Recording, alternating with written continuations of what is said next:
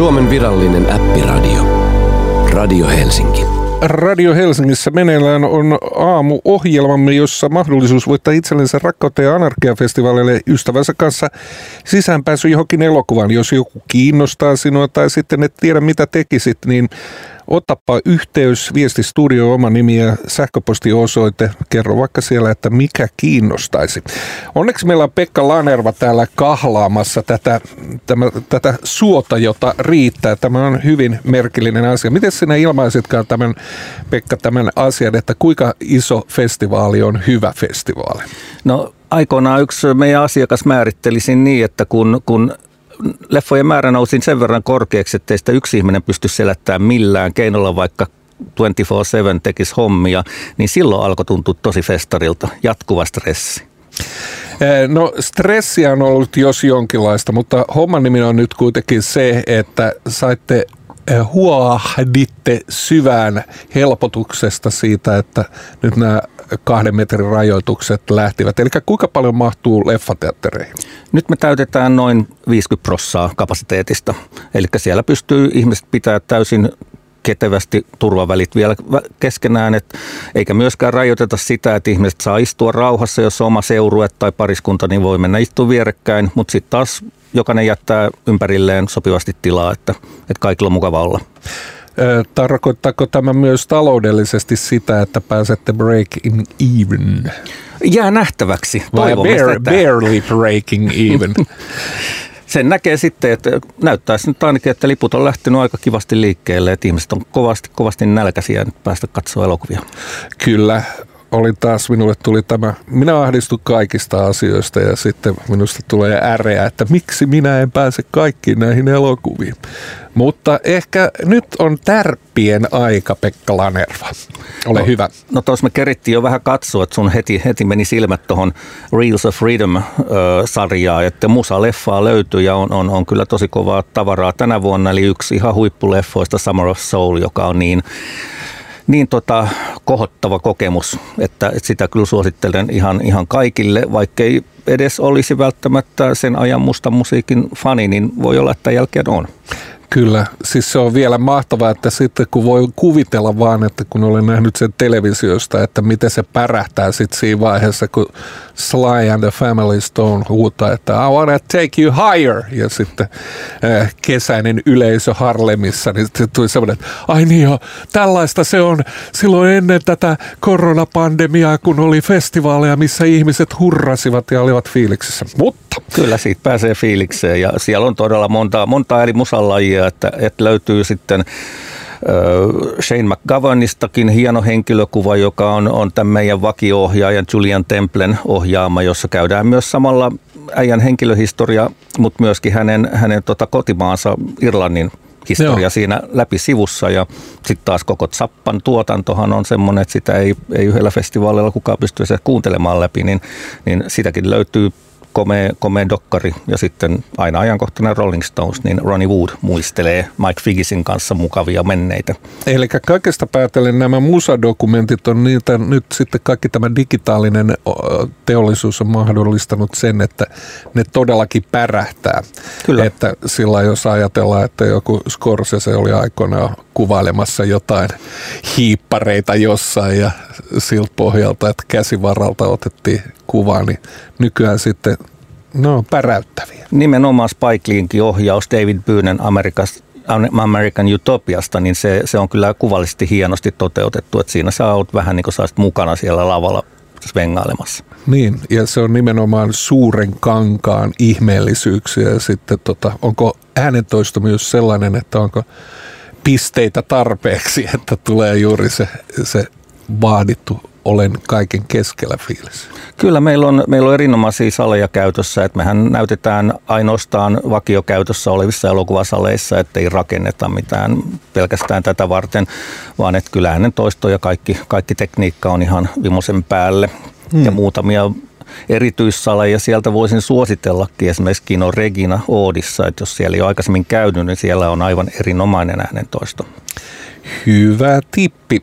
Avain elokuvissa on tietysti Juho Kuosmasen hytti numero kuusi ja sitten eh, tuossa nauratin sinua lausumalla Apichangpong Veeraset Hakulin nimen ja nytkin vähän on muikussa pitelemistä. Kyllä, kyllä. Taimaalainen Veera Sethakulan on festivaalin tämmöisiä vakioasiakkaita. Hyvin paljon hänen elokuvia on näytetty ja tänä vuonna jopa kaksi. Eli tämä on tämä uusin Memoria, joka oli viime kesän aikana ensi, maailman ennisillä Kannesissa ja pääosassa Tilda Swinton, että näyttäisi, että tämä on semmoinen timmiyhdistelmä, että se on tällä hetkellä meidän eniten lippuja myynyt elokuva ja, ja näyttäisi siltä, että sille ei nyt ole tällä hetkellä mitään rajaa. Ja se on hienoa, koska Veraset Hakul on myös yksi näistä taiteilijoista, jonka elokuvia on nähty ainoastaan, Suomessa ainoastaan festivaalilla Kankaalla ei koskaan levityksessä ja tietysti Ylen teema on näyttänyt ansiokkaasti, mutta, mutta tämä on ainoa valkokangasmahdollisuus. Niin, suomalaiset. Me olemme saaneet nyt mennä torille, kun pitää laittaa nämä elokuvat Juho Kuosmasen ja sitten Teemu Nikin palkitut Kyllä. elokuvat. Nimenomaan. Eli tota, minkälaista mielenkiintoa ne ovat herättäneet? Tuoko tämä palkinto aina mukana sen, että tämä on merkittävää? Kyllä ehdottomasti siis nämä palkinnothan ei tule kyllä millään onnenkantamoisella, että se on takana on aina valtavasti duunia. Se, että pääsee ylipäätänsä näytöksiin näihin, näihin kilpasarjoihin, Kannesiin tai Torontoon tai, tai Venetsiaan, missä nyt on elokuvia ollut, niin, niin se on jo niin valtavan duunin ja valinta prosessin takana, että siinä on jäänyt jälkeen tosi moni ja, ja kyllä se on, tarkoittaa sitä, että nämä on täysin omilla taiteellisilla ansiollaan siellä mukana. Ja sitten kun vielä napsahtaa voittoa ja valtavia levitys, levityssopimuksia, niin sehän on semmoinen niin double whammy. Hmm. Miten nämä gaala-elokuvat valitaan? Täällä on neljä gaala-elokuvaa, eli Leos Karaksin, Kadar, Aiderus Ahmedin, Mia Hansen, Löven ja äh, Niina Tyberin elokuvat. Onko tässä joku punainen lanka? No tässä on montakin punaista lankaa, eli me tietysti pidetään edelleen kiinni siitä, että me halutaan nostaa molemmat sukupuolet tasaveroisesti näkyville meidän, meidän ohjelmistossa. Ja ensimmäisenä RTA vuonna 34 vuotta sitten, niin ohjelmistossa oli sekä Lina Wertmüllerin että Derek Jarmanin elokuvia.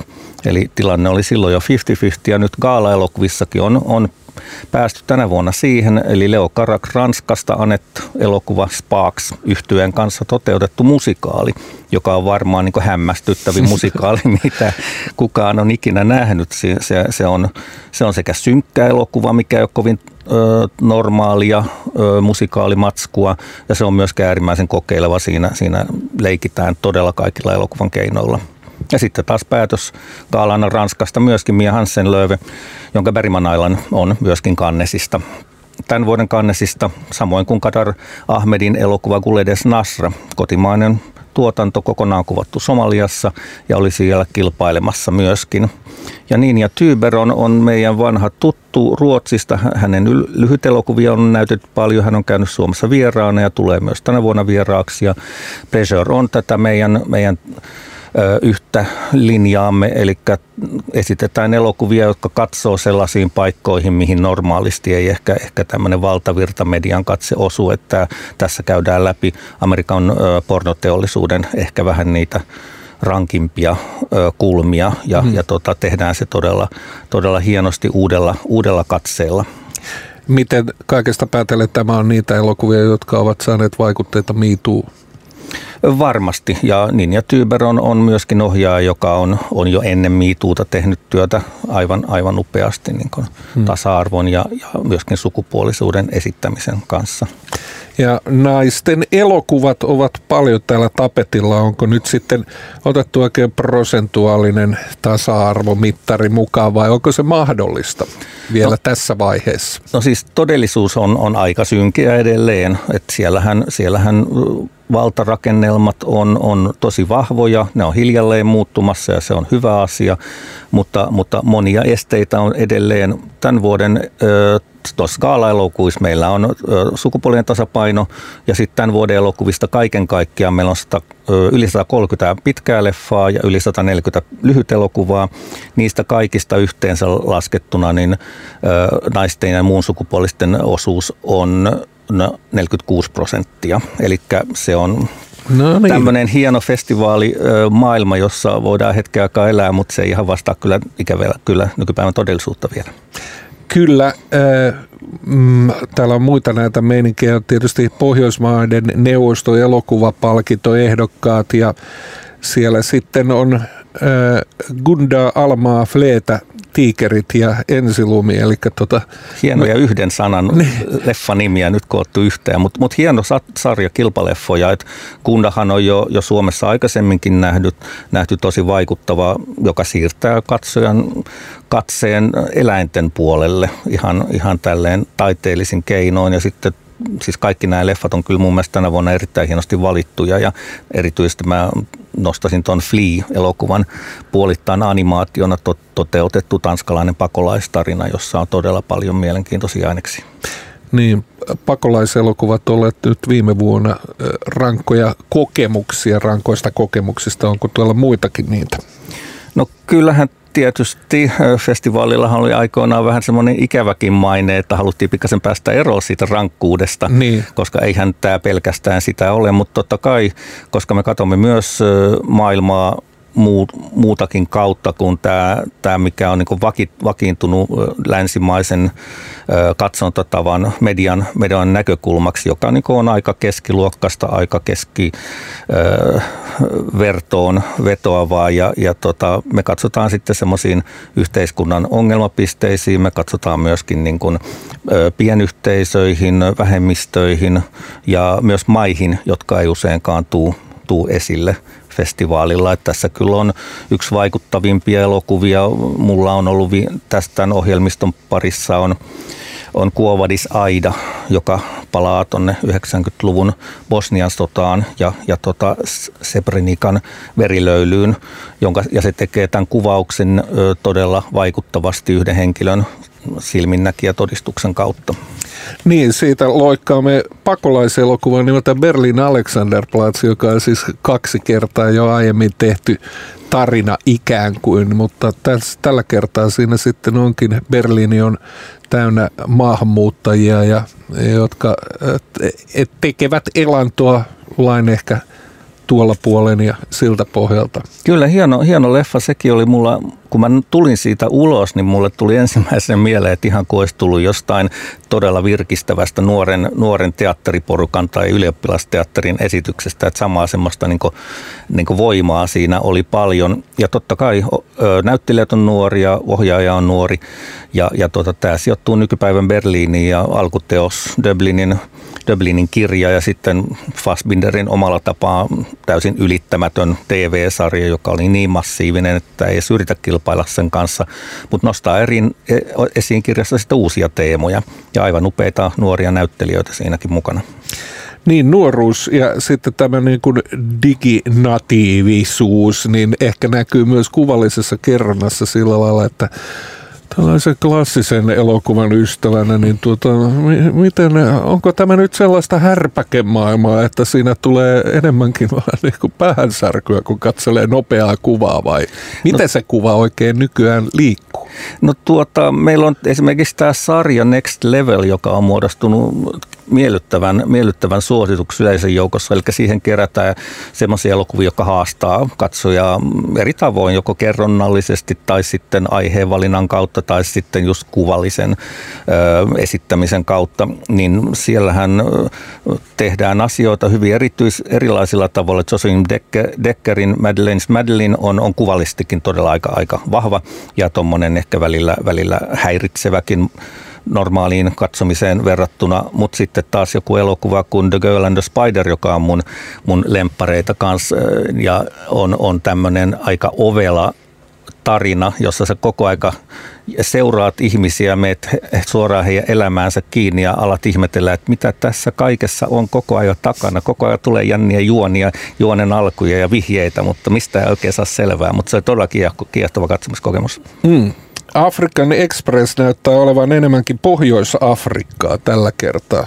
Miksi no, näin? Öö, ei ole näin. Että okay. Kyllä tässä on koitettu olla tarkkana ja, ja tota, Afrikkahan on siitä just ö, erilainen monipuolinen maanosa, että, että Sahara jakaa se aika vahvasti. On tämä Pohjois-Afrikka, arabikulttuuri ja sitten on Afrikan, Saharan eteläpuolinen Afrikka. Ja meillä on kyllä molempia esillä, että meillä on tietysti tuolta pohjoisen puolelta on, on, on tunisialainen Man Who Sold His Skin, joka on, on siis sellainen elokuva, jonka mä mielelläni näkisin tuolla kaupallisessa levityksessä. Se on, se on todella upeasti toteutettu kokonaisvaltainen tarina. Tai sitten nuoren naisohjaajan Egyptistä, Aiten Aminin Souad, joka kertoo kahden nuoren tytön tarinan nykypäivän Egyptissä. Ja juuri tämä nuoren diginatiivin elämä hyvin tämmöisessä niin suljetussa ja, ja tota, ahdistavassakin ympäristössä. Mutta sitten meillä on, on tota elokuvia tuolta Saharan eteläpuolelta. Yksi erittäin vaikuttava on, on dokumenttielokuva jonka nimi täytyy nyt luntata vielä The Last Shelter, niin se meni. Eli se kuvaa just Saharan rajamailla olevaa pientä kylää, johon, jonka kautta pakolaiset, jotka lähtevät eri maista, yleensä lähtevät ylittämään sitten tätä melkeinpä järjettömäksi ö, täytyy sanoa tämmöistä matkaa Saharan yli, joka, joka vie hengen kyllä todella monelta. Ja siinä nähdään dokumenttielokuvan keinoin sitten hienosti haastatellaan ihmisiä ja heidän motiiveitaan ja heidän, heidän kokemuksiaan siihen asti. Ja sitten meillä on myös tota, Norsulluurannikko, joka on näitä maita, niin. joihin ei kauheasti median katse aina, aina osoittaa, osoita, paitsi jos siellä tapahtuu jotain hyvin ikävää. Mutta Night of the King Night of the Kings kertoo taas sitten vankilatarinan. Tämmöinen aika perinteinen elokuva kerrontatapa, eli sijoitetaan vankilaan tämmöiseen pienyhteisöön tarina, mutta siinä taas se kerrotaan aika lailla tämmöisen afrikkalaisen kerronta tradition mukaisesti ja tämmöisellä tietynlaisen maagisella tarustoon nojaavalla kerronnalla. Et tosi vaikuttava sekin. Niin, tuli mieleen, että pitääköhän keksiä joku uusi nimike tälle afrikkalaiselle elokuvalle, että kun on westerneitä, jotka kertovat Amerikan valtauksen mukana, tuollaiset kaikki cowboy-elokuvat ja muut vastaavat tällaiset, niin tässä olisi nyt sitten tavallaan semmoinen oma, oma genrensä. Onko, se, onko siinä havaittavissa sellaisia niin kuin kuvallisia kerronta tapoja, jotka on niin kuin lainattuja selkeästi niin sanotusta länkkäreistä tai siitä amerikkalaisesta? No tietysti nämäkin elokuvat käyttää genrejä, tuttuja genrejä.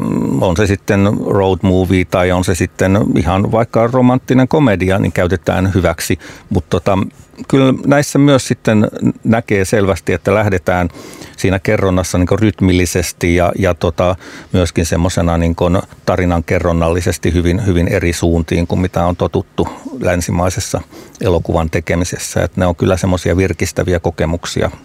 Ja tietysti Afrikkaa on, on syytä aina, aina niin tarkkaan katsoa, koska nehän, nämä elokuvat on just monen esteen takana. Mm. Ensinnä siellä törmätään rahan puutteeseen, hyvin pienet, pienet resurssit taloudellisesti tehdään elokuvia ja sitten sen jälkeen vielä levitys, että miten päästä sitten sieltä näkyville, että siellä ehkä on vielä helpompaa täältä Euroopan pohjoisnurkasta päästä Kannesin festivaaleille kuin, kuin jostain Nimenomaan. Afrikan maasta.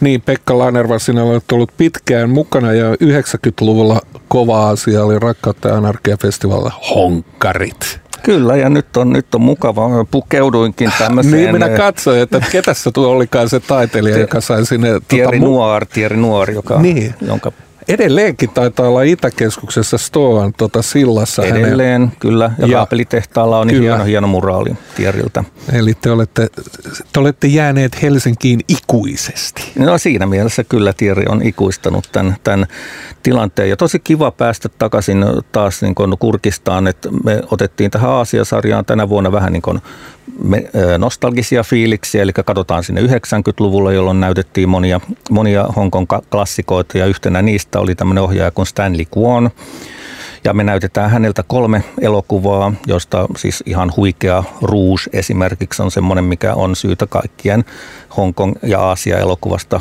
välittävien ihmisten nähdä. Se on, se on juuri tämmöinen niin kuin mainio nykypäivän Hongkong tai sen 90-luvun Hongkongin ja, ja vanhan kummitustarina-perinteen, aavetarina-perinteen hieno miksaus. Ja, ja siis meillä on myös mahdollisuus sitten jutella suoraan, suoraan Stanley Kwonin kanssa. Eli meillä on yhteistyö tämmöisen hongkongilaisen Asian Film Awards järjestön kanssa, joka, joka tota, on auttanut meitä järjestämään tämmöisen masterclass-tilaisuuden. Mm. Ja ikävä kyllä näiden, näiden rajoitusten takia nyt Stanley Kuon ei pääse itse paikalle, mutta on sitten kyllä, kyllä niin verkon ylitse niin, tämä politiikkahan on tietysti asia, joka aina on elokuvissa ja tota, nyt tuli sitten mieleen, että mitä tämä Hongkongin nykyinen tilanne sitten tähän kyseiseen Hongkong-elokuvaan vaikuttaa. Näkyykö se vielä siellä vai? No tietyllä tapaa se näkyy, tiettyä varovaisuutta tietysti on myös tekijöillä, mutta esimerkiksi Septet-elokuva, joka meillä on nyt ihan tuore, joka julkaistiin siellä muutama vuosi äh, viime vuonna, niin siinä va, äh, seitsemän perin, äh, kuuluisaa ohjaajaa, Ringo Lam, Tsui Hart, Johnny To, näitä tuttuja nimiä Anhui, äh, esittää oman, oman näkemyksensä Hongkongin historiasta ja nykypäivästä. Et se on, se on myös tosi valaiseva kuva, mm. kyllä. Pekka Lanerva, olemme melkein päässeet jo neljännelle sivulle, jossa on tota kaikkea mielenkiintoista juttua, muun muassa Fuck It, I'm Young ja tota, Never Grow Up, kuulostaa ihan meikäläisen, eikö siis, miten mä nyt olikaan täällä, The World is Burning, maailma palaa, mutta siis, mm, niin, onko tämä sitten mahdollisesti myöskin ilmastonmuutoksesta kertovia elokuvia täällä? Totta kai meillä on, meillä on aina se näkökulma mukana. Se on syytä, siitä syytä välittää elokuvan kauttakin tietoa. Ja siellä on aivan upea, upea tuotanto, joka myöskin nähtiin ensimmäistä kertaa nyt Kannesissa.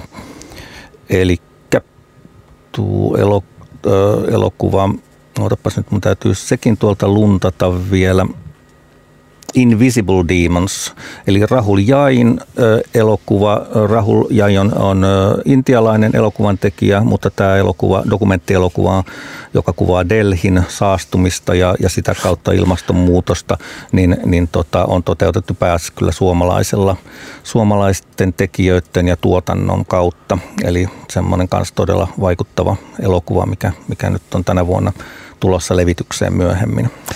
Ja lopuksi Pekka Lanerva Rakkautta ja anarkiaa festivaalilta. Mites ne hipat nyt tänä vuonna järjestetään, kun ne nyt on ollut kuitenkin aina semmoinen vähän mielenkiintoinen juttu myös. Joo, no varsinaisia klubejahan me ei järjestetä. Meillä on avajaistilaisuus kyllä, avajaiselokkuva kuvan ensimmäisen näytöksen jälkeen, mutta muuten on sitten klubihin rintamalla vähän hiljasta, mutta totta kai meillä on erilaisia eventtejä, meillä on keskustelutilaisuuksia todella paljon ja, ja niitä on just näistä aiheista, mitä tässäkin on mainittu, esimerkiksi just niin afrikkalainen elokuva ja ja samoin sitten Ninja Tybert osallistuu yhden, yhteen keskusteluun, että niitä kannattaa kyllä myös seurata, koska se on hyvin tärkeä osa, osa festivaalia myös, että pääsee, pääsee kuulemaan elokuvan tekijöiden välistä keskustelua. Mahtavaa. Minä kiitän Pekka Lanervaa, eli 16.26. Eh, tätä kuuta välillä Rakkautta ja anarkiaa festivaali jälleen kerran. Kiitos luojalle siitä ja kiitos, että tuli paikalle ja erinomaisen timanttista festivaalia hemmot. Kiitos. Helsingistä tuli Suomen suuriruhtinaskunnan pääkaupunki vuonna 1812 ja itsenäisen Suomen pääkaupunki joulukuussa 1917. Tämä on Radio Helsinki.